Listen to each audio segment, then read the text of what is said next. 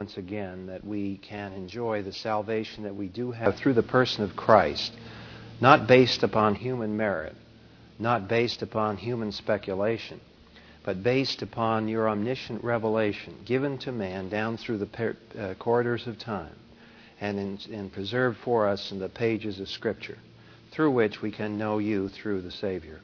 And it's in His name we pray. Amen. Um, if you'll turn in the New Testament again to Philippians 2 5 through 8, I want to kind of finish up this area that we've been studying um, on Christ's kenosis. And we have talked about in the birth of the king, we've talked about the hypostatic union. And we said that that hypostatic union gives the basis for all the rest of the Christology of the New Testament.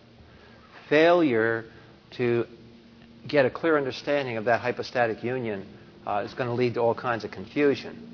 And where it starts in is when we get into the life of the king and we begin to look at kenosis to understand kenosis, we have to know the hypostatic union.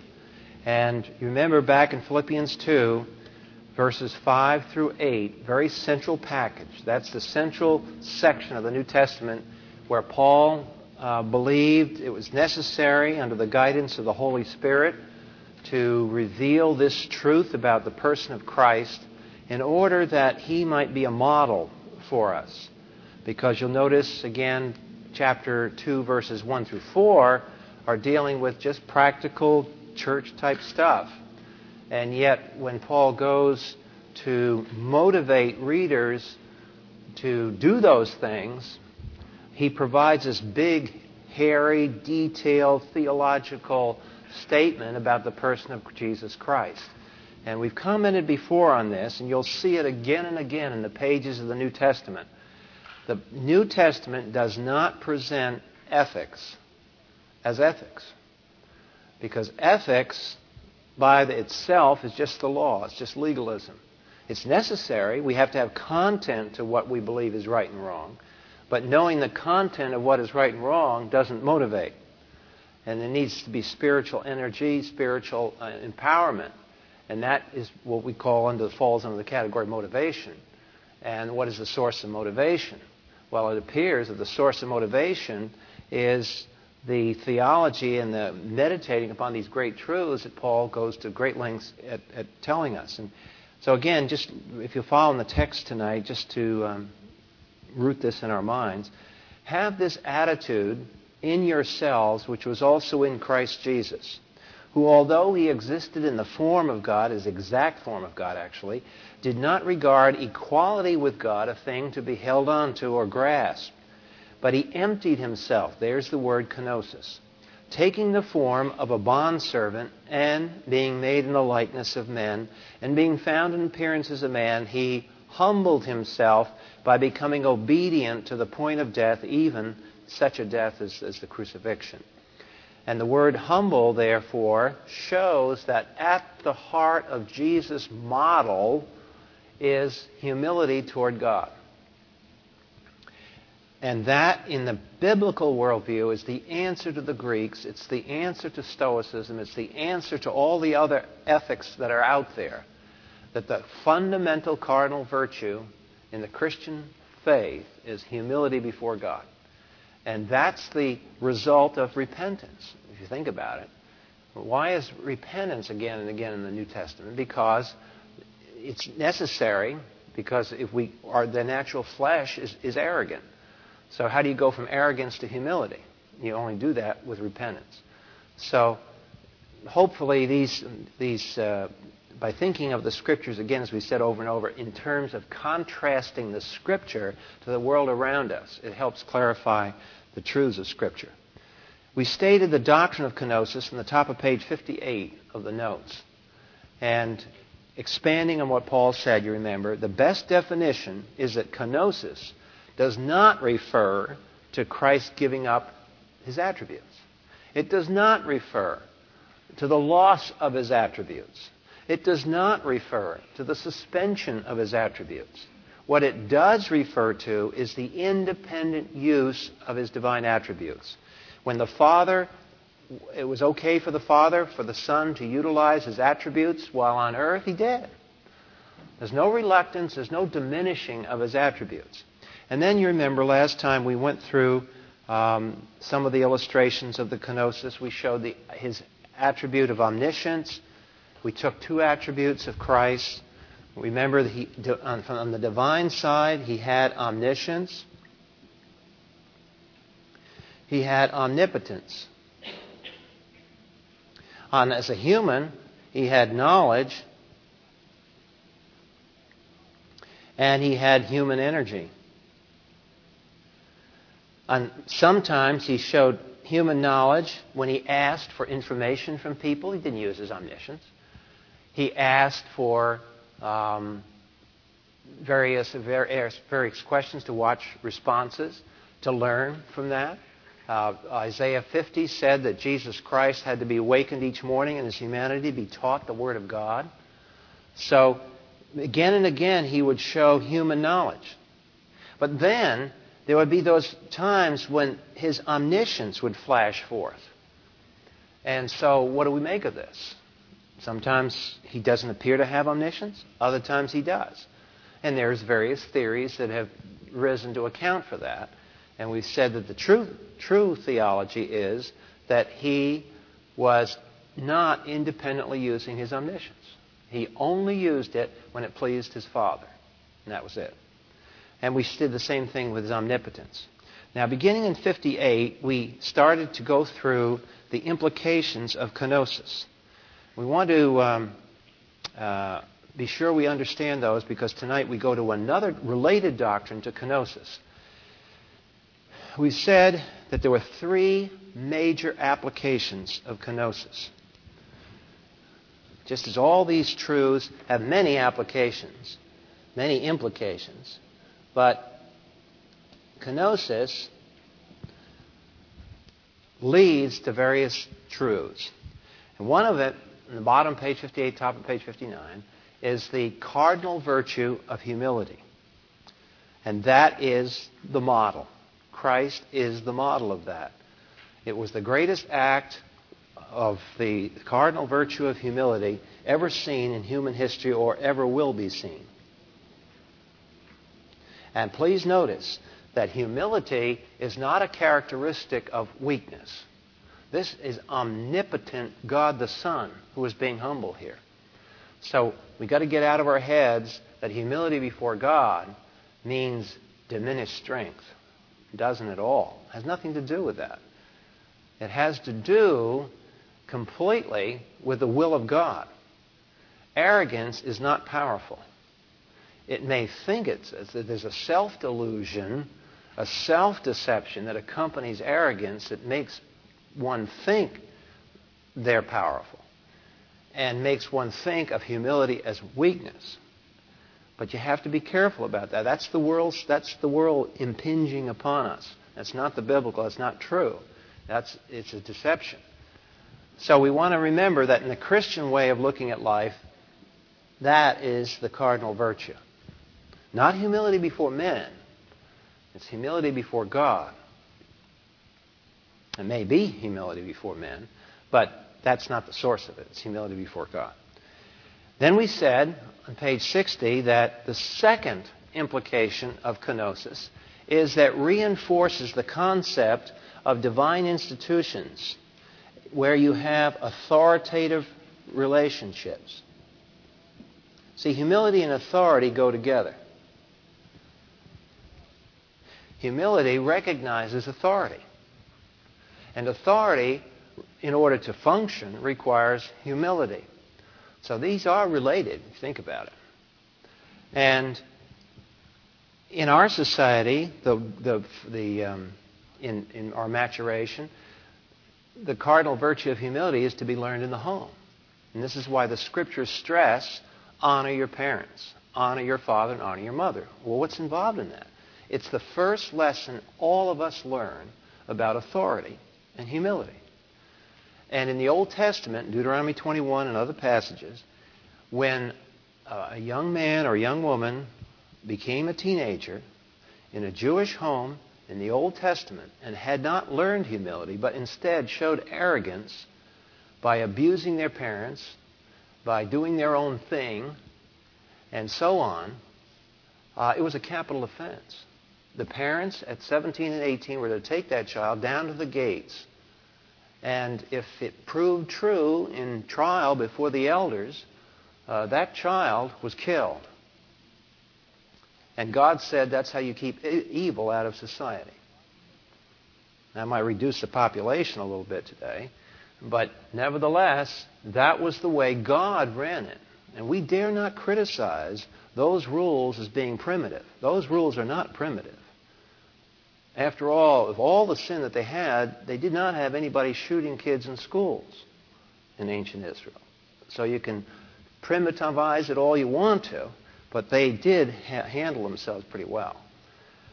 The third implication of kenosis is in, on found page 61, where if you'll turn to John 1:14, it's just an utterly incomprehensible thing that Jesus Christ is the Logos incarnate. And what we see as a result of his kenosis is that it qualifies him to be a sympathetic high priest. In John chapter 1 verse 14, it says the word became flesh. There is no other religion on earth where the creator becomes man. The ones who claim like Hinduism has kind of a thing like that, but it's all that's that's not a genuine claim because in Hinduism there is no distinction between creator and creature. See, so what? I mean, God is the rock, God is the bug, or whatever. It doesn't make any difference because there is no difference between the creator and creature. But even on biblical, the so-called biblical phase of modern Judaism and Islam, they don't have anything like John chapter 1 verse 14. There's nothing in there like that. God doesn't become flesh. God doesn't walk around. God isn't known face to face. There's no God getting dirt on his feet, dirt under his fingernails. Allah doesn't have dirty fingernails. Allah doesn't have a scar on his body for dying for the people that believe in him. Um, a lot of his believers have scars on them going into holy war. But in, in Christ, he and he alone carries that, that distinction. Now, what does this mean, though, practically? Well, it means several things. The first thing, if, since we're in John, if you turn to John 5:22, this is one of many verses, but this is one of those passages that show that Jesus Christ is a peer judge as well as an empathetic priest. We'll look at these passages a moment. Because of his genuine humanity, because of his kenosis, because of his successful execution of the Father's plan in his life, in John 5:22, it says, "Not even the Father judges anyone." Now, isn't that interesting? We studied the Trinity, Father, Son, and Holy Spirit. Now, isn't this interesting? There is a difference in the Trinity.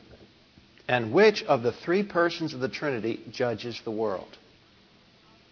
You know, if you've come out of a liturgical church, I'm sure you've, you've had liturgy, um, quoting this, one of the enthronement psalms. He comes, he comes to judge the quick and the dead, he comes to judge the world, so forth and so on. It's not the Father, it's not the Holy Spirit, it's the Son.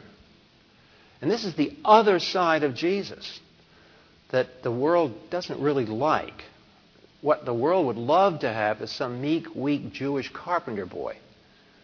But in the New Testament, it is precisely the Son of God who becomes the judge. Now, why is it? Why is that? It's because Jesus Christ is a peer. It's, it's the closest thing we've got to a trial by jury where the, the ju- jury has to come out of peers. I know in the Military Uniform Code of Military Justice, if it's an officer is being charged, the jury has to be officers. And if the enlisted person's charged, the jury has to be enlisted. And theoretically, that's the way the court system is supposed to be in our country. Except after the lawyers get through paring away, it's oh, the stupidest people they can find in the room is put in the jury. But in the New Testament and in the Old, trial was trial by people who could understand. So, what does this tell us about Jesus Christ and kenosis? How does this relate to kenosis? It relates to kenosis because while in the state, in the kenotic state, he had to face life exactly the way we face life. And that means that Jesus Christ can understand. It means that he has empathy with us, and he, therefore, can be an accurate judge. There will be no court of appeals beyond Jesus Christ. He is the final court of appeal. Can't go to the Father and appeal a judgment of the Son. What does John 5:22 say? It says the Father's not going to judge anything. He's not involved in a final oversight court in case the Son makes a mistake. Then it gets passed to the Father. It's not what we read here. The judgment's finished, final.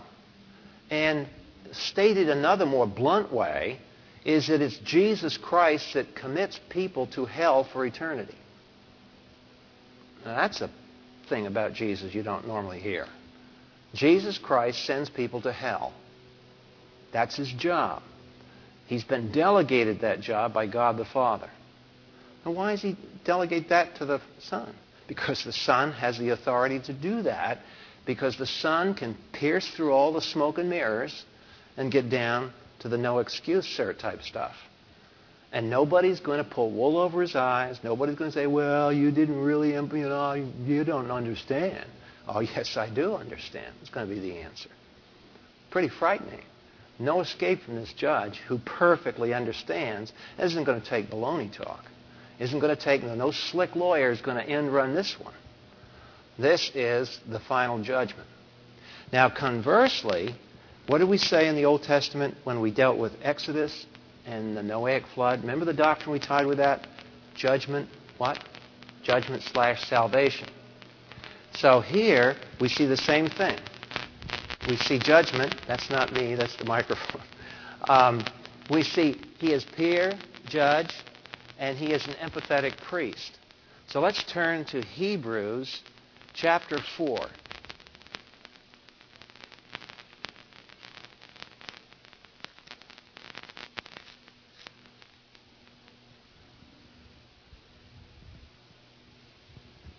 In Hebrews chapter 4, verse 14, this verse has so much in it, and we, we just can't spend time on it because this is not exegetical Bible teaching. But in um, chapter 4 of Hebrews, since then we have a great high priest who has passed through the heavens, Jesus, the Son of God, let us hold fast to our confession. For we do not have a high priest. Now watch it, because here comes kenosis. Here comes the application of kenosis. For we do not have a high priest who cannot sympathize with our weaknesses, but one who has been tempted in all things as we are, yet without sin. Let us therefore draw near with confidence to the throne of grace that we may receive mercy and may find grace to help in time of need. We're going to switch mics here a minute.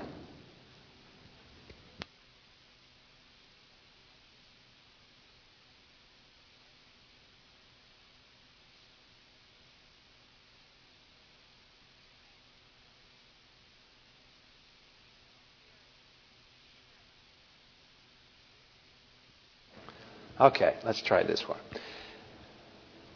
In verse 15, how is it that Christ can be a high priest? What does it say? It specifically says in that in those two clauses, it describes the same idea, Philippians 2, 5 through 8. Because he has been tested in all things as we. So since he has shared completely in the human situation, That's what makes him a great high priest. What makes him a good judge is what makes him a good priest.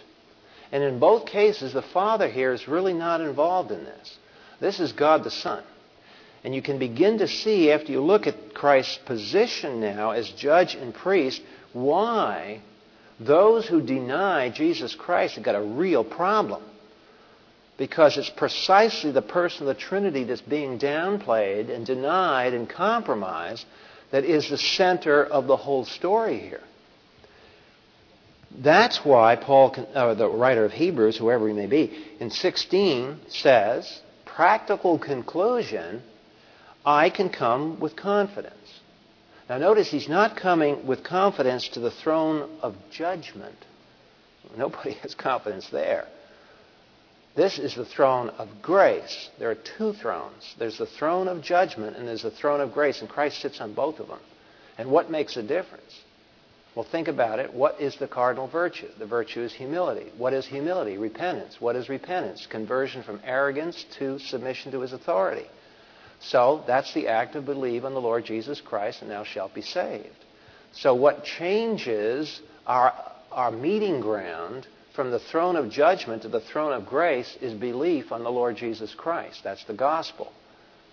So the, uh, the other interesting thing about it is in verse 14, just a little tidbit thrown in that has really peripheral to our point tonight.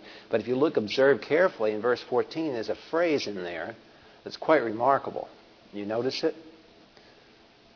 Since we have a great high priest who has passed through the heavens, plural, and it shows you that Jesus Christ had a trajectory when he ascended from the, uh, the Mount of, Trans- Mount of Ascent east of Jerusalem, really right on Mount of the uh, Olive, uh, Mount of Olives, uh, is the Mount of Ascension.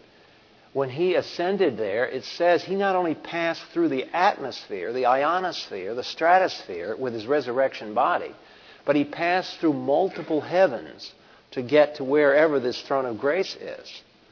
And the, the interesting thing about verse 14 is it's very geometrical it's stating that in his resurrection body, he's, he's not omnipresent.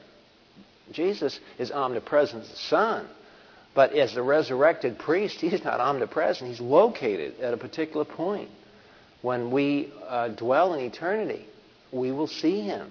He, we won't see him simultaneously every place, but we'll see him where he is, wherever that is. His resurrection body is located at a point. And so there's some place some place where Jesus Christ is tonight in his resurrection body. Now, how that ties in geometrically, I mean, I'm convinced it has very profound implications for geometry. Because skeptics will always, you know, they always put you down as a Christian. Oh, yeah, ha, ha, ha, you stupid Christians. In the northern hemisphere, they look up. In the southern hemisphere, they look up. So how can they be, you know, how can Jesus be at one point? Well, it's, pro- it's the line of sight must be direction to the throne. So I think that has talk about curved space or anything else. I think it has very interesting geometrical implications. Is that a person in the southern hemisphere can look up, and a person in the northern hemisphere can look up, and somehow the line of sight converges on this point. Otherwise, he wouldn't tell us to look up. So this is another one of the little teeny gems in the scripture. Everybody laughs at and peehees and thinks a big joke, and it's the joke's on them. Because the joke is that obviously this is not Euclidean geometry. The obvious thing is that God has another kind of geometry going on here.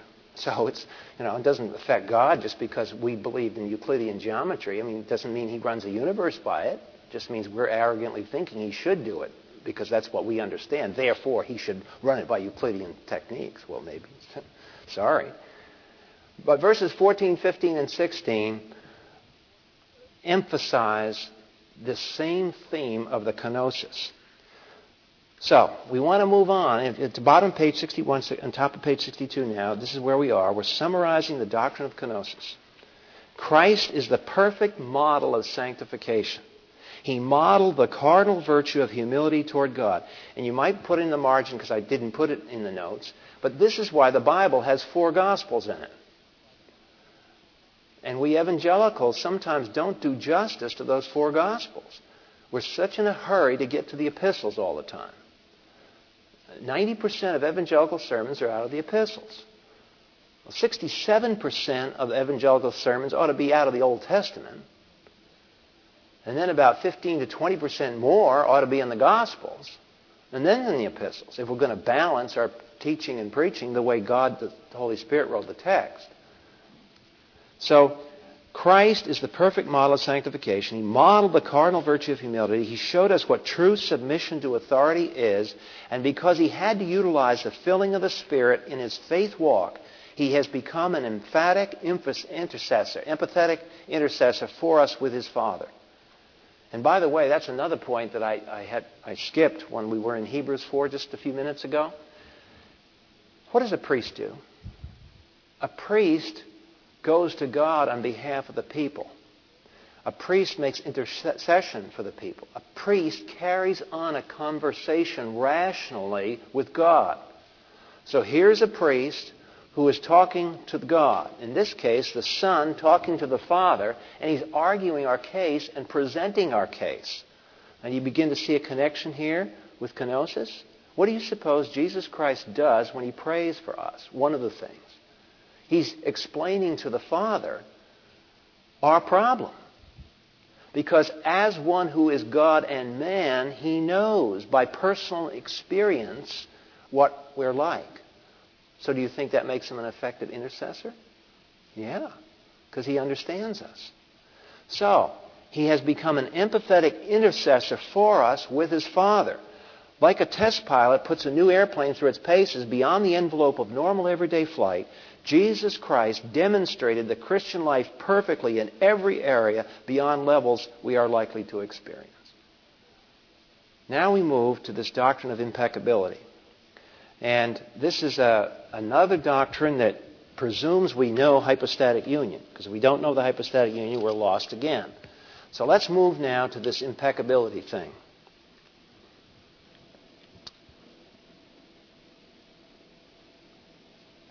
Let's look at the word first, the vocabulary word. Impeccable. What does it mean? It means without fault. Impeccability is Christ's perfection. And there's a problem with this. So if you'll follow me in the notes, we won't look up all these verses, but I, think if you have been in the Bible any length of time, you, you're well aware of the content of these. It's not I'm trying to avoid them, it's just in the interest of time tonight, we're going to go pretty fast through this. That Christ was morally perfect is central to the Christian faith and one repeatedly mentioned in the New Testament. The following verses, now since uh, we've been in Hebrews, we'll look at Hebrews 4.14. As pass through that, Jesus let us hold fast. We have a great high priest. So the point is, a priest had to be what in order to appear in the Old Testament? Think of how a Jew would have thought. He had to be cleansed. He had to be morally perfect to walk in and survive the righteousness of God, to dare to walk into the God's presence. Nevertheless, many other verses seem to show Christ behaving in a fashion that today is considered as rude, impolite, and even eccentric. The Gospel of Matthew particularly notes this behavior. And by the way, I think that's because, again, what was Matthew's background? Who was the guy that knew po- political speak? It was Matthew. Jesus calls his opponents snakes, hypocrites, adulterers, children of hell, and whitewashed gravestones. Not exactly what you would find in how to win friends and influence people. In spite of his own teaching not to call people fools in Matthew 5:22, Jesus calls his enemies fools in Matthew 23. In Mark 11, Jesus curses a defenseless fig tree. In Matthew 15:26, he calls a seeking Gentile woman a dog. At least twice he appears abrupt with his own mother, Matthew 12 and John 2. In Matthew 8:21, Jesus is harsh toward traditional Jewish family loyalties, and in John 2, he assaults businessmen, damages their wares, and blocks public access. Now, is this the person with perfect life? He's not going to be considered a person with a perfect life today. Not by today's standards. Jesus is not living a perfect life. and says the kind of things he says, physically assaults people, and really almost at that point blocks public access. I mean, think of the abortion clinic issue now. So, what, what, how do we reconcile this? Now, let's, let's think about this a minute. Because we as Christians have got to learn that, that this is the kind of stuff, and I'm putting it in here in all its bluntness because it's the kind of stuff that somebody's going to nail you with someday. If you haven't already had it dumped on you. Somebody who's slick enough to have read the New Testament is going to challenge you. And it may be out in the store, it may be at work, it may be in your own family. So what do you do when somebody trots this stuff out? What are you going to do? Go into shock, faint, or do what? What are we been taught to do? We've got to think back through something here. This is accurate. Is this inaccurate, first of all? No. This is accurate data from the Bible. So, if it's accurate data from the Bible, then since God is rationally consistent, there must be a, some sort of solution to this. Now, we personally may not be aware of it yet, but it's a solution out there. Now, think about this for a minute. A person who objects to this sort of thing, who would object to the behavior of Jesus Christ, doing these things and saying these kinds of things. I mean, you can understand how people would object to this. I mean, you can think of some nice, uh, very ethical, gentle, well cultured people that are among your personal acquaintances or your family circle that would, would just really say, if they could see, of course, the problem is, thankfully, they don't read the Bible, so they're not aware of this. But if they did read the Bible, or if there was an honest Hollywood producer who produced the Lord Jesus Christ saying these things and doing these things, I think a lot of people would be genuinely shocked. And they would certainly say to themselves, if not to us, in our hearing, they would certainly be saying to themselves in their own heart, wow, Uh, I'm not so sure that I think so much of Jesus now, not after seeing this. Well, what do we do now? What, what's happening here is judgments are being passed as to what? A standard of behavior. Now, think about this for a minute. If Jesus is the standard, and this is what he's doing, and we're condemning him by another standard, what does this tell us? Let's take this logically, one step at a time. It tells us that our standards by which we are judging don't look too good. It ought to start wheels turning in our minds about the everyday the standards that we use to judge everyday behavior. Are they right? Maybe they aren't right. If those standards turn out to fault Jesus, and he's the standard, then our standards must be wrong. And I work with instrumentation all the time, and we have such a thing called calibration. And when you're calibrating a thermometer or a barometer or any kind of sensor, one of the rules is that you always have to calibrate it with an instrument at least 10 times more accurate than the one you're working with. On all the way back to the National Institute of Standards and Technology, the NIST standard down here in Maryland. And so if I have a thermometer and I think it's right, I mean, good night, I've used this thermometer, everything else, I'm very comfortable with it and I start saying, well, let me just check it against a standard. And I find it's uh, 0.8 degrees Celsius off. Now what I'm going to say, well, gee, I'm comfortable with this. Throw out the standard. Standard must be wrong. I don't do that. We wouldn't do that. Well, what do we do every time we see stuff like this in the Scripture? Inwardly, there's a tendency to chuck it inwardly there's a tendency to impose a standard that we carry around with us, that we've socially learned, we've become culturally conditioned to it, and we're using that as a standard to evaluate Jesus. And I say the problem is exactly opposite. If our standard condemns Jesus, then our standard is wrong. Now let me extend the logic a little further. Watch the next paragraph. Before someone naively talks about being Christ like, he ought to explain this apparent discrepancy between Jesus' claimed sinlessness and his reported behavior. Modern observers, so heavily conditioned by present day psychological models of ideal personality, are upset by this discrepancy. Psychologist Paul Vitz, who, by the way, is a great Christian guy, became Christian later in life, taught psychology for many years at New York University. a lot of nuts around New York, so he had God business. Psychologist Paul Vitz is right when he notes, quote, certainly Jesus never lived nor advocated a life that would qualify by today's standards as self-actualized. The problem, however, doesn't lie with Jesus. It lies with the present day personality theories. Vitz notes in his book the anti biblical assumptions these, behind these modern and mostly existentialist theories. Describing Jesus' sinless but disturbing personality, Karl Adam writes From a purely psychological point of view, this humanity was characterized by an enormously powerful will. See, Jesus was humble toward God. But in his life, his will was anything but weak.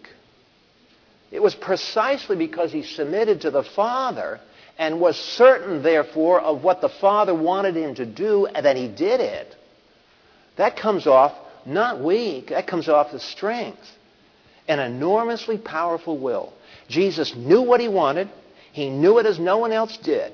In his entire public ministry, we cannot point to a single moment when he pauses to consider or where he reflects or where he takes back any word or deed. Please notice that. Underline it and circle it. Because there's another little tidbit about the person of Jesus and these obnoxious unbelievers who always like to talk about Jesus, the good and gentle Jesus. Well, where the good and gentle Jesus ever admit he made a mistake? Where's the good and gentle Jesus ever taking back anything, ever apologizing for anything? Uh, see, Jesus is somebody special. You can't categorize him with all the rest of the good, nice people. He either is who he claimed to be, or he, he's a liar and a lunatic. He doesn't let you be in that comfort zone. He pulls you out. From the beginning, he appears as a finished, mature man. Now, the next paragraph. You follow me through because this has important implication today in our institutions. Jesus' personality is disturbing because it is perfectly holy and in active contact with the unholy world. Being Christ-like is not necessarily, therefore, being conformed to what modern psychological theory regards as the ideal or healthiest personality. For this reason, Christian psychologists ought to develop new standards for the model personality based not upon man's speculation or worse, statistical distributions, but upon the objective revelation of Christ. Would Christ, for example, be hired by a modern corporation which filtered job applicants on the basis of what modern theories consider mentally healthy personality? And institutions and corporations do this. They have filtering exams. I know one of them, a very famous national exam that used to be given 20 years ago by a lot of corporations. And one of the, if you were an evangelical Christian and you really let your beliefs hang out while you were answering these questions, uh, you, you got downgraded. In fact, I think as I remember, there were 13 points you lost just if you believed that prayer was answered. Now, this is what idiot corporations use. That's because it's run by unbelievers institutional fools. And what they do is they inscripturate their foolishness into every company policy. And this isn't a good example of it. Jesus would flunk some of these personality profiles. He really would. Now, what's the problem then? Gets back to how we started this series. Light has come into the world. And why is it that men don't admit to Jesus Christ? Because of the darkness of the world. Because men love darkness rather than light, and neither comes to the light lest their deeds be reproved. Why don't the psychologists come to Jesus and, uh, and submit and say he is the model personality? Because men love darkness rather than light, lest their deeds be reproved. Are we saying necessarily, you know, killing people, bad deeds? Not necessarily. It could be good deeds done out of self-righteousness the self actualized personality. And think about it, that is a very arrogant statement. Self actualized personality. I do it my way. That's the story. That's an institutionalization of the virtue of arrogance and independence. In the, it's the exact opposite of humility before the Creator. So no wonder then that many of these personality profiles, I'm not saying all of them, but many of these personality profiles are really weird and far out. Even though they can be done and, uh, and, and composed by PhDs by the ton. I mean, many of these uh, profiles that I'm talking about have been, they weren't stupid people that made them. A lot of work went into them. Thousands and thousands, and hundreds of thousands of dollars worth of research. But the problem is, what was the research? The research was statistical. Looking at a group of a thousand people and saying, who are the people that excelled? Well, what do you mean by excel? Oh, well. See, now you're now what's happening to the guy that designed the questionnaire for the statistical study? He's got his definition of excel. Where did he get that definition? His worldview. And so now the worldview gets embedded into the definitions of the questionnaire. So now what about the statistical results from the questionnaire? They simply are numbers that reflect. And who are you sampling, by the way, in any questionnaire? You sample Adam before the fall? See part of the statistical sample? No. Are we sampling Jesus? No. Well, now it seems to me we've excluded the two guys who were, one was perfect, created originally. The other guy was the God man Savior, is perfectly righteous, and you've excluded them from the statistical study. So now what do we have left to, to put in, make statistics about?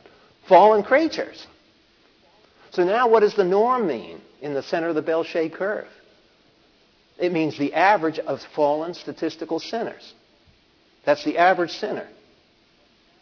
And then we, we turn around, build a profile off the bell-shaped curve that really is measuring the statistical median of sin and say, well, Jesus doesn't fit the profile.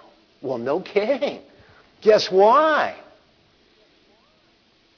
So this is an example of how, how subtle this is. And people can lose their jobs by this. You can lose your promotions by this sort of stuff. And it has nothing to do with you personally. It has to do with the foolishness of the institution that you work for. Now let's state the doctrine of impeccability. To state the doctrine of impeccability, one has to examine two expressions. The theologians expressed these back in the uh, uh, days when Latin was used as the language of precision. So we're going to look at a little Latin here. One expression is not able to sin. And you'll see the Latin word non posse peccare, Latin infinitive. And two, able not to sin, posse non peccare. Now let's stop right there. Let's look at these two things. Let's look at the language very carefully. Not able to sin and able not to sin. What's the difference between these two phrases? Strong difference exists. The first one is perfection that can never fall. Yes? Not able to sin. The second one is leaves you uncertain, doesn't it? Person's able not to sin, but maybe they might. Now, clearly, Adam was statement two at the point of his creation. Okay? Statement two unquestionably applies to Adam. Does statement two also apply to Jesus insofar as it says truth? Yes. Was Jesus able not to sin? Sure, he was. But here's the question Does state, statement one apply to Jesus? And if statement one applies to Jesus, what does that do to the reality of temptation? So here's created a big debate in Christian circles. And we want to proceed carefully here. Because I said you can't understand kenosis and impeccability if you don't understand what first? Hypostatic union.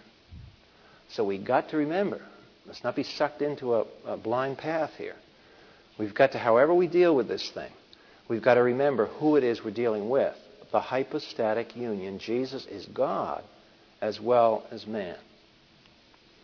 Does statement one apply to God? You bet. All right, then, which of the two is most clearly expresses the God man? Now, you see the problem? That's why theologians have a problem with this. If Jesus Christ was tempted and he wasn't able to sin, how could he be tempted? And yet we have to adhere that statement one somehow does apply to Jesus because he is God. So as God, statement one applies to him. As man, statement two applies to him. Now, how do we work these two together? Bottom of page 63. Good Reformed theologians have taken both sides of this question. Charles Hodge, for example, thought that statement two must apply to Christ and not statement one because he held that it must be possible for one to fall or sin in order to ensure that the temptation be real. Now, why do you suppose they're concerned about the temptations of Jesus being real? Because of kenosis. How could he not be genuinely tempted and come out as our sympathetic high priest? He was tempted in all points as we are. So to protect, you see, this is how doctrines relate. It's like a, you know, a sweater. You get rid of one of the pieces of yarn, and the thing starts unraveling here. So you've got to be careful. One doctrine protects another doctrine. You don't ever take a doctrine by itself. Ultimately, when you deal with one doctrine, you're going to deal with all doctrines.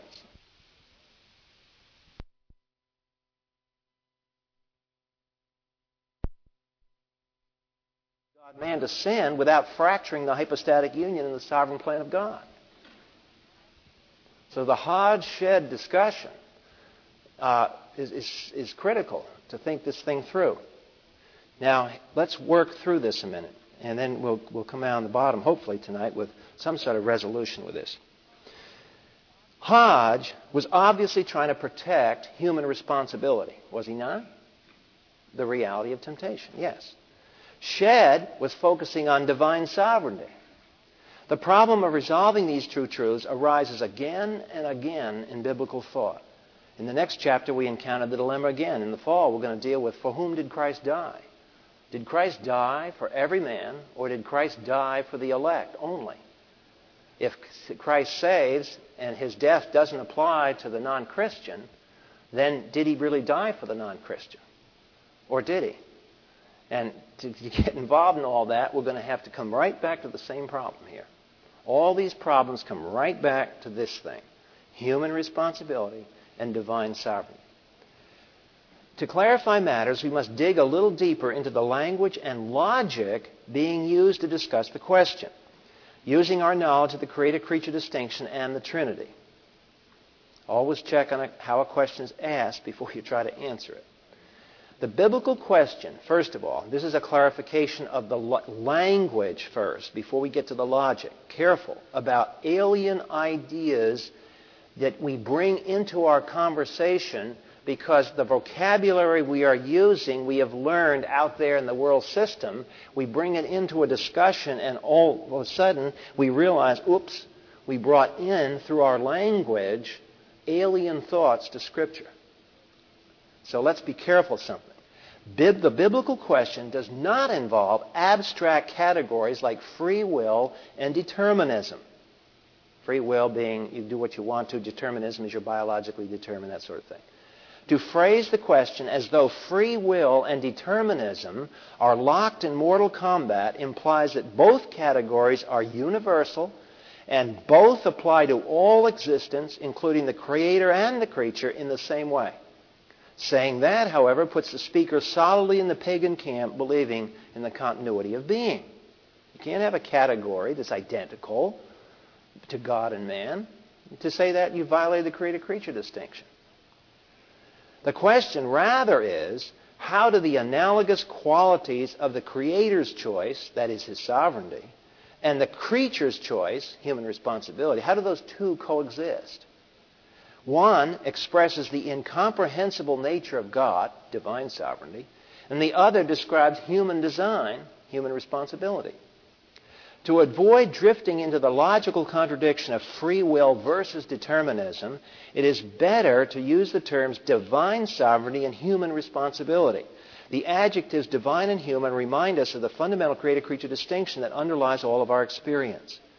Now, as un- watch this flow now as undiminished deity, we know that from the hypostatic union, Jesus possessed what? attribute, the divine attribute of sovereignty. So he possessed divine sovereignty, but he was also true humanity. As true humanity, he possessed human responsibility. In the first statement above now, now watch it. Now let's look at this statement. If these two did apply to Jesus, for the sake of argument, we're going to say they do. A, not able to sin reflects God's unchanging holiness, that God is not able to sin. He's not able to lie, He's not able to sin. And Jesus Christ was God. So, if statement one applies to Jesus in his divine sovereignty, what happens to this little vocabulary word? And is this little vocabulary word in statement one meaning the same thing as the vocabulary word in statement two? Watch it here. Now, this is where you can get really screwed up because you don't notice things happening and we don't consciously bring into our vocabulary and our logic and our discussions to create a creature distinction. So watch what we're saying. In the first statement, not able to sin, the first statement above, not able to sin, refers to what? The uncreated divine nature. The verb able here takes on meaning from what? From the divine side. God is not able. In the second statement, able not to sin refers to the created human nature. In this statement, the verb able takes on meaning from human experience. Because of the hypostatic union, both must apply to Jesus Christ. The verb able, therefore, has different meanings in the two statements. Therefore, there is no logical contradiction. Jesus was constrained. John 5:19 says, "I can only do what I see my Father doing." And yet in John 8 he says, "I make you free, and if you are free, you are free indeed." So Jesus is at once constrained and free.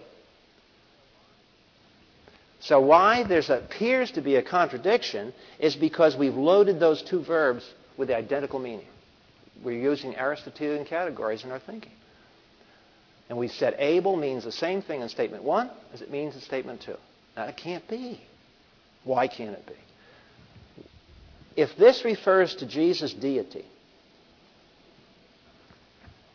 it means that God's nature and character can never sin. And we know this from the, from the statement repeatedly in Scripture. Okay, but able in this case is a description of what? The essence of God. The essence of the Creator. It labels His incomprehensible being.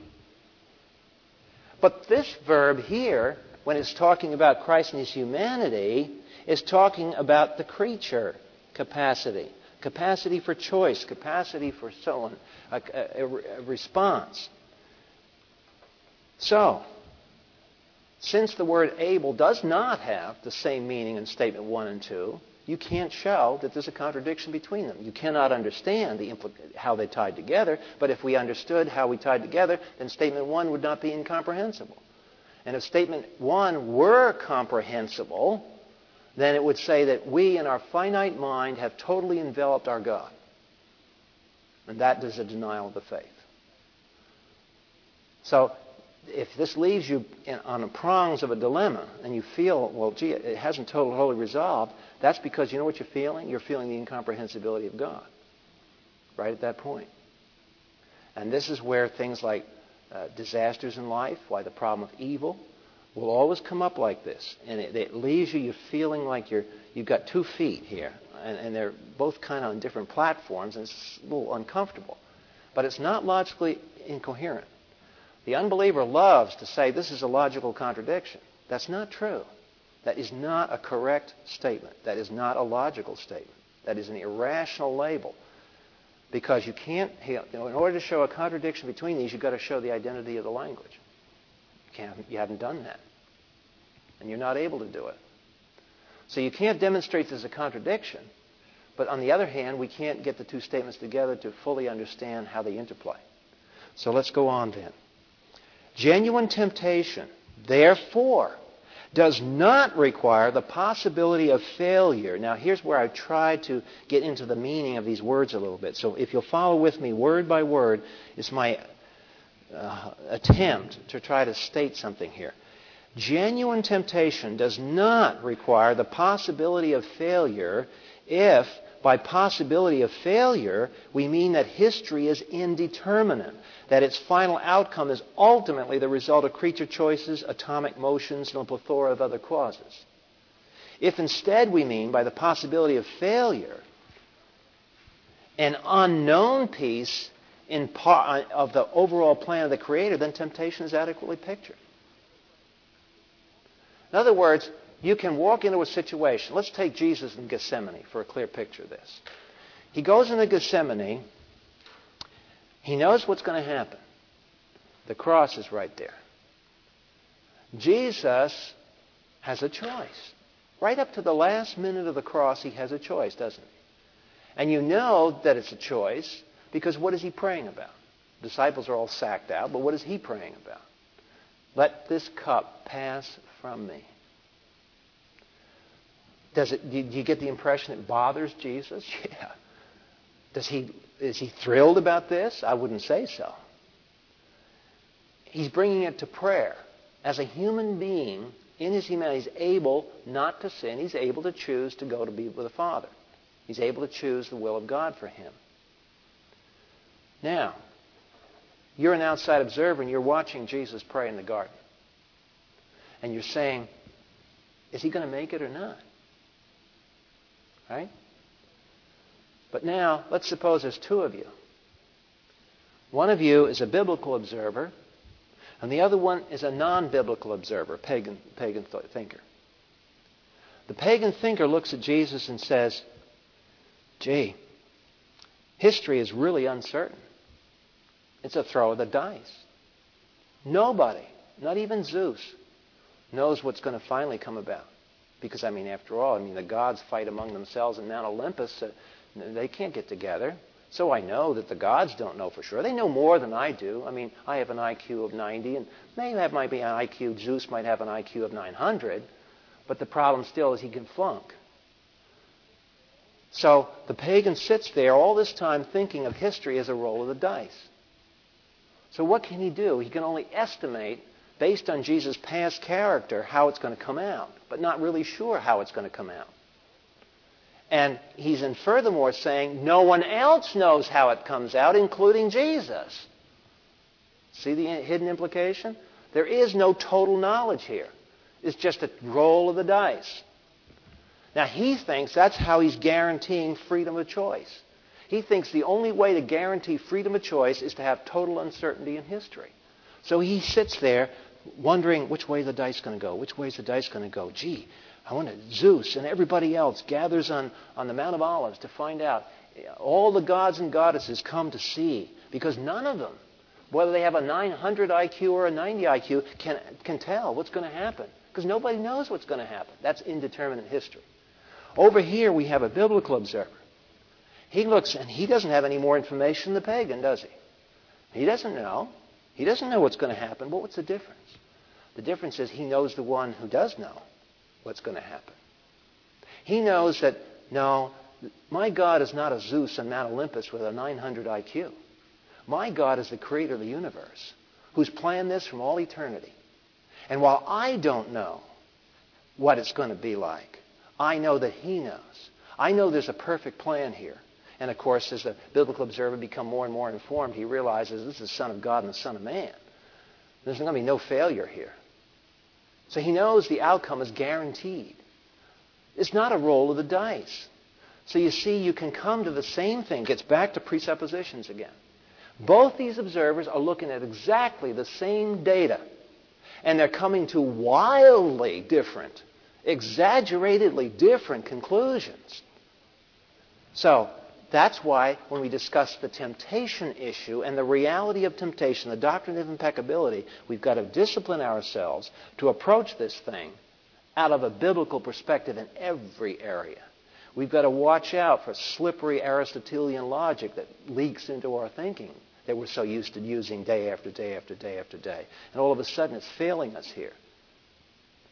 So we want to be careful. This is heavy stuff. But what we're saying is that in the case of Jesus Christ, now to, uh, if you don't mind us running over two or three minutes here, because I want to finish down to that diagram.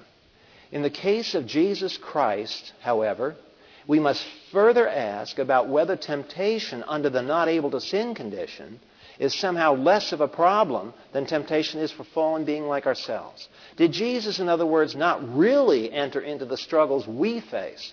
B.F. Westcott, who lived in the 19th century along with Hodge and Shedd, gives us insight into what it means for a sinless being to be tempted. His classic commentary in the Epistle of Hebrews puts the matter well. Sympathy with the sinner in this trial does not depend on the experience of sin, but on the experience of the strength of temptation to sin, which only the sinless can know its in full intensity. Following Westcott, one can imagine a temptation pressure, pictured in Figure 4, which rises with the resistance to the temptation. The pressure is relieved when one gives in and sins. Line B. A sinless creature such as Jesus never does give in, and under the sovereign plan of God might continue to experience the temptation experience and intensity never encountered by a creature who sins. Line A. The doctrine of impeccability, therefore, states that Jesus Christ, though genuinely tempted beyond anything any other creature ever experienced, could not sin as the one having true humanity and undiminished deity, coexisting in one person forever, Christ would always be victorious, even though kenotic, during his life on earth. Father, we thank you for the gift of your Son, incomprehensible though he is, and will remain so. That's exactly why we worship. We worship you because our hearts know that there is embedded in this screen of incomprehensibility a rational plan that we can trust, that will work out in every perfect detail. So our confidence cannot be in our own perceptions, in our own conceptions of where history is going, but it must be rooted upon the words that you have told us and the character that you have in back of those words to vindicate them and justify them. We pray, therefore, our faith would be strengthened in your word and we would look continually upward to you as our Savior so adequately and completely modeled. Amen.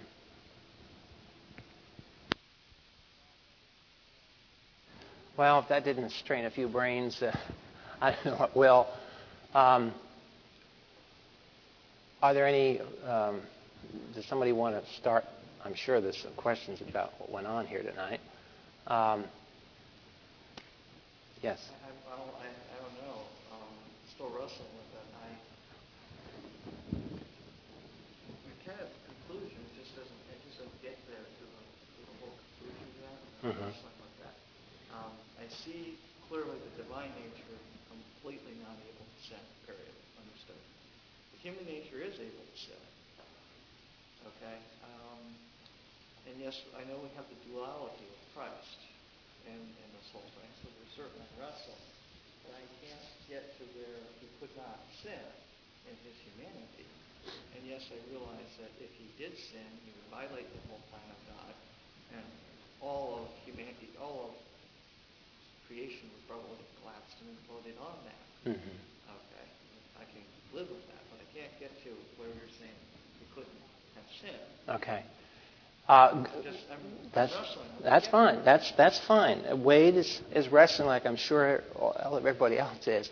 Is you you understand the implications if Jesus did sin, uh, shattering the plan of God and and and uh, rupturing the hypostatic union and everything else. The question gets back to what had God sovereignly planned here. Um, is it absolutely necessary? We'll, we'll, see this as an implication of uh, impeccability next, next, two weeks from tonight. Um, the coexistence, uh, let, let, me go out on a, another area that might help us think this through. In answer to the question of evil, Christians often give the answer that God had to allow sin in order to demonstrate the existence of free will. That somehow um, free will, in order to be seen, has to be seen as being exercised over to the negative side as well as the positive side. I do not believe that's a complete answer. In fact, I don't even think it's a biblical answer. I don't believe that God had to allow the fall in order to demonstrate free will or human responsibility.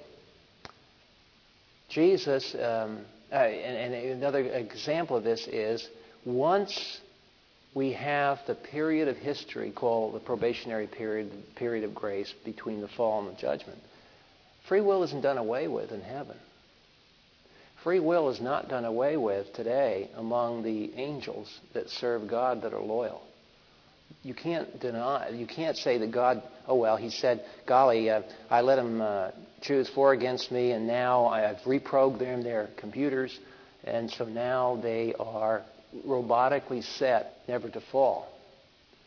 And yet, it is in the plan of God that none will. It is in the plan of God that eternity is absolutely secure and free from all fall. Now, how does he accomplish this? How is this pulled off so that sin is guaranteed forever and ever and ever, never, ever to be a threat, without at the same time somehow tampering with the volition of the people that dwell in the kingdom of God for all eternity? Well, somehow it happens, which gets back to a deeper question that viewed from God's plan and this is the way you have to think about it. Viewed from God's plan, it was not possible for Jesus Christ and his humanity to fall. God, from all eternity, planned the cross, planned the salvation act of the cross, always as part and parcel of this, this plan of Jesus. Because after all, what was the righteousness that we share? It's the righteousness he generated in his life. So, as the God man.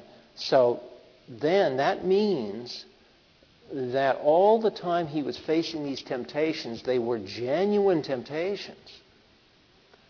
Uh, certainly in Matthew 4, when he's talking to Satan, they were genuine temptations. But what we're saying is the existence of the temptation does not require, as its corollary, a threat inside the plan of God. A sort of that once God decrees history to move in a certain direction, there's a certainty to the decree because He's decreed it. And that's why I'm saying what we're dealing with here is hard because it's the same thing that we run into all across the board. It's just tonight, when you get into the person of Christ because He's God and man together, it, it comes out more clearly. But it's not any different than, for example, um, why is it some people believe and some people don't? Why is it that Satan fell? Well, ultimately, the question, the answer goes back to the fact because God established history under His decree that way. Period.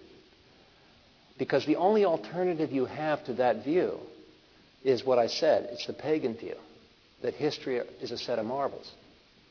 There is absolutely no plan whatsoever to history. You can't have half a plan. You either have marbles or you have a plan. You, you either have sovereignty or you don't.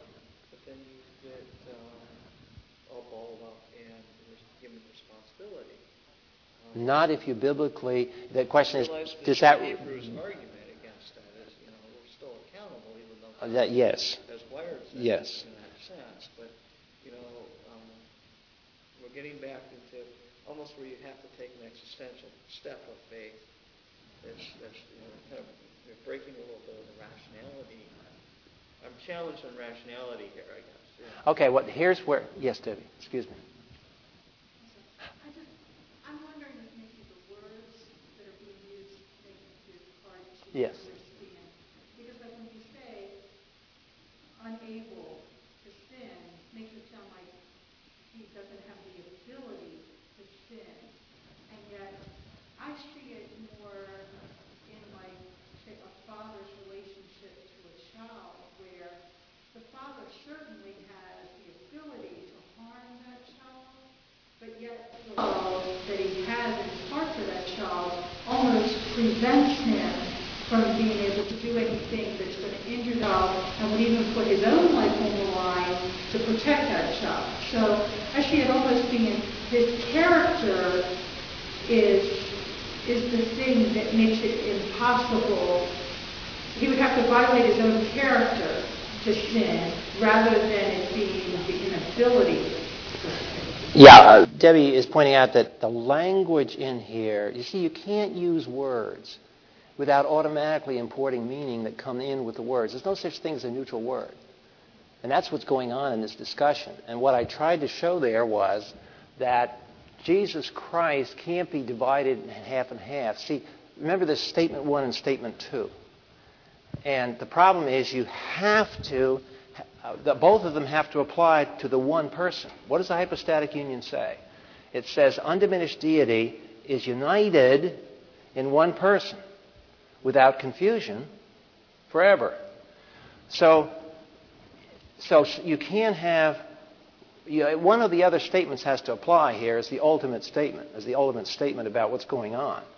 And all Hodge is saying, all the Shedd is saying, is that if you negate one, what you have done is that you have slighted the deity of Christ. Because the one person is God and is man. And so what you're dealing with here is, going back to what Debbie's saying, is that this able, this one right here,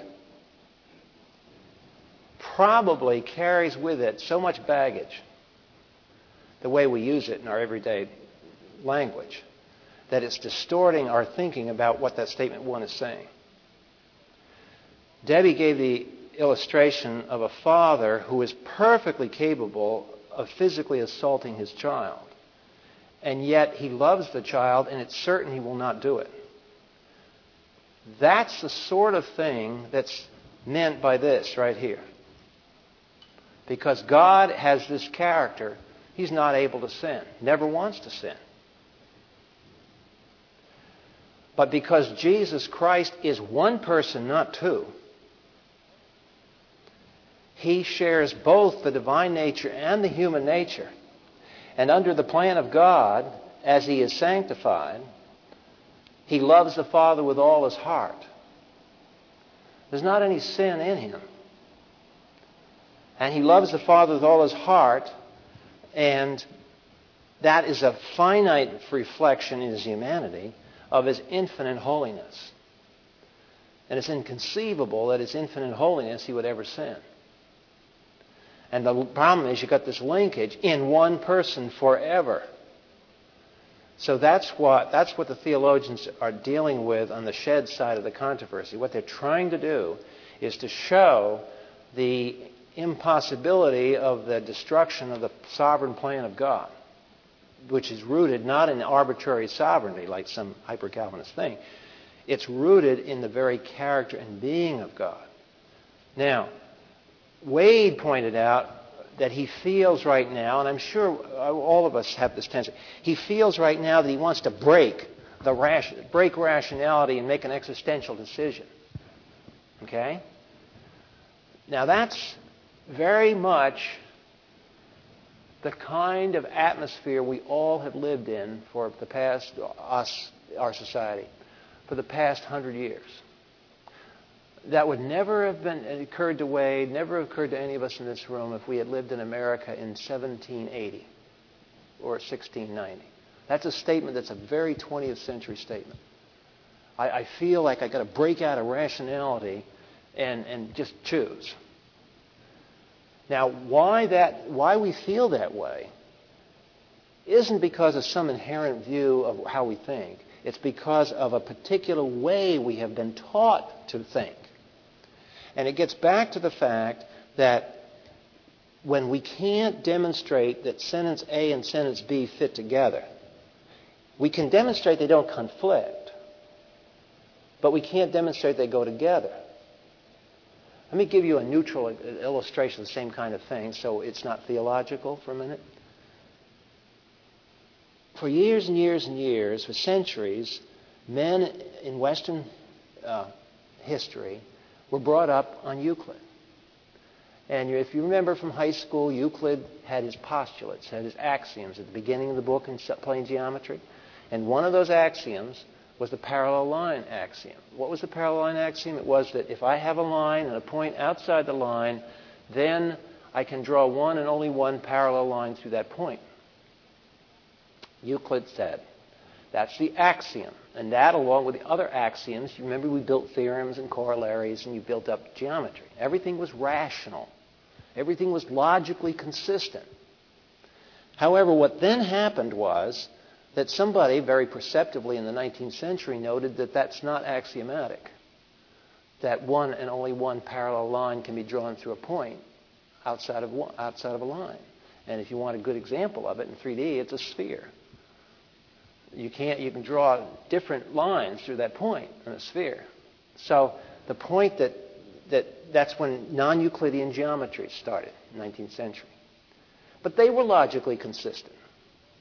And so then the mathematicians are sitting here going like this, like we are tonight, saying that I've got Euclidean geometries that are perfectly, I mean, guys sweat, do theses to make sure that theorems follow from that. Everything is rational over here in the Euclidean camp. But everything's rational over here in the non Euclidean camp. So now which one fits the real scene? You know, we don't know today. Nobody knows. And it's that sort of dilemma that's come up with the human thinking. So, so let me follow this through. What, what has happened is that people are retreating from the use of reason and leaping in the dark, making all kinds of decisions. They're, they're fatigued. Um, they're depressed. This is an intellectual form of depression. And they just don't bother me. I just want to choose. Got to live. Come on, I've got time for all this stuff. Um, and that's the climate that's happened in the last 100, 200 years. And the reason we feel that is because back when, when all this existential stuff was going on, what we were doing in our culture was we were doing exactly what the pagans had done prior to bouncing off the Bible in the, in the Roman day, days of the Roman Empire when the gospel first went out into what we call Western Europe. What has happened is that everybody's forgotten the fact is that there is rationality, hyper rationality in God. So while I can, he certainly knows Euclidean and non Euclidean, he knows which one fits. The problem is I'm finite and I don't have enough data to decide. But because I don't have enough data to decide doesn't mean I break out of rationality and go irrational. If I have what? In other words, what if I'm sitting here and I got a dilemma, I can, I can say, I stay and I try to work it out rationally, or I go over here and I throw away it and I, I don't know. I don't know what the answer. I just choose. That's existentialism. Now, if when I, when I get depressed, this is genuine, by the way. This Euclidean, non Euclidean thing and the limits of rationality, that's very real. That can be shown to be proved. So, faced with the destruction over here, I start walking in this direction. But you see, the difference between walking in this direction as a pagan and I get out here and I just choose what I do biblically, and we all do this if we think about it. If we are born again and we have a heart for God, we are automatically doing this. We're just not thinking about it. When we're prompted by the Spirit, we're doing this. And that is when you face an evil situation and you don't have, a, have an explanation for it. And your heart cries out for an explanation for it. What do you do as a Christian? Do you just say, Well, I don't know what it is. So must not have a reason. There's no reason to this. No reason for my sickness. No, none of us act that way. What do we do? we fall back on the fact that He knows. Now, what are we doing rationally at that point, and why is that decision not a violation of reason? That is not an existential decision. Modern theologians are wrong. That's not. That's completely different from what's going on over here. In this case, there is no reason in me or anywhere that's existentialism. That rationality, I see it doesn't exist in me, I see it doesn't exist in you, I see it doesn't exist in the human race, and therefore I extrapolate and say that it, there's no reason anywhere, no purpose anywhere. And you see what I've done? I've universalized out of my finite experience, I made a universal. And what is the universal? That there's no reason, no purpose, nowhere, anything. Why? Because I can't find it in here. Now, what are we doing as biblical Christians? We're saying, yeah, we, we agree with you, Mr. Pagan. We've come to the end of our rationality also. We can't find meaning and purpose in here either. But we know where to go to find it. We're not universalizing our frustration and throwing a philosophic tantrum and throwing win- uh, rationality out the back door. What we're doing is realizing that what we call reason is part of His image in me. And if I want to embed and put a foundation under this imagery that I have, this finite version, I go to the infinite version, which is the foundation of it. And what is that? God's omniscience. The fact that I know He has a plan. And it is, frankly, inaccessible to me. Good example Job. Job deals with a thing. You get in the back end of the book of Job, and does God ever tell Job why? He never does that. But does Job break out of reason and go existential? Now, some people think he does, but he doesn't. What does he rationally conclude in chapter 40? I have spoken words without knowledge. That's a rational statement. It's describing something. I have spoken words without knowledge. I put my hand on my mouth. And I trust you, O Lord. Are those meaningless statements or are they full of content intellectually? So that's the same thing we're doing here. We can't explain what's going on here, but we know one thing. There's not a conflict between those two. When we feel tension between statement one and statement two, the problem is that we're loading them with identity. And when we load them with identity, we're crisscrossing the creator creature boundary. We're doing exactly what Aristotle did. And we can't do that. Logic breaks down when you do that. You, get, you do get conflicts. You really do. But our answer, that's, that's the same kind of thinking that says the Trinity can't exist. Because how can you have one and three? God can't be three and be one. Come on. Well, what do we say as, as Christians? He's not three and one in the same way. Now, I don't know the different ways. Sorry. So that's Trinitarian logic. It's not irrationality. It's not existentialism. So what we're trying to do here in this impeccability is simply to describe the fact that in God's sovereign plan, it wasn't part of the plan for Jesus to fail. And God's sovereign plan is perfect. And it was never going to be compromised. It was never going to be twisted, turned, or any other thing.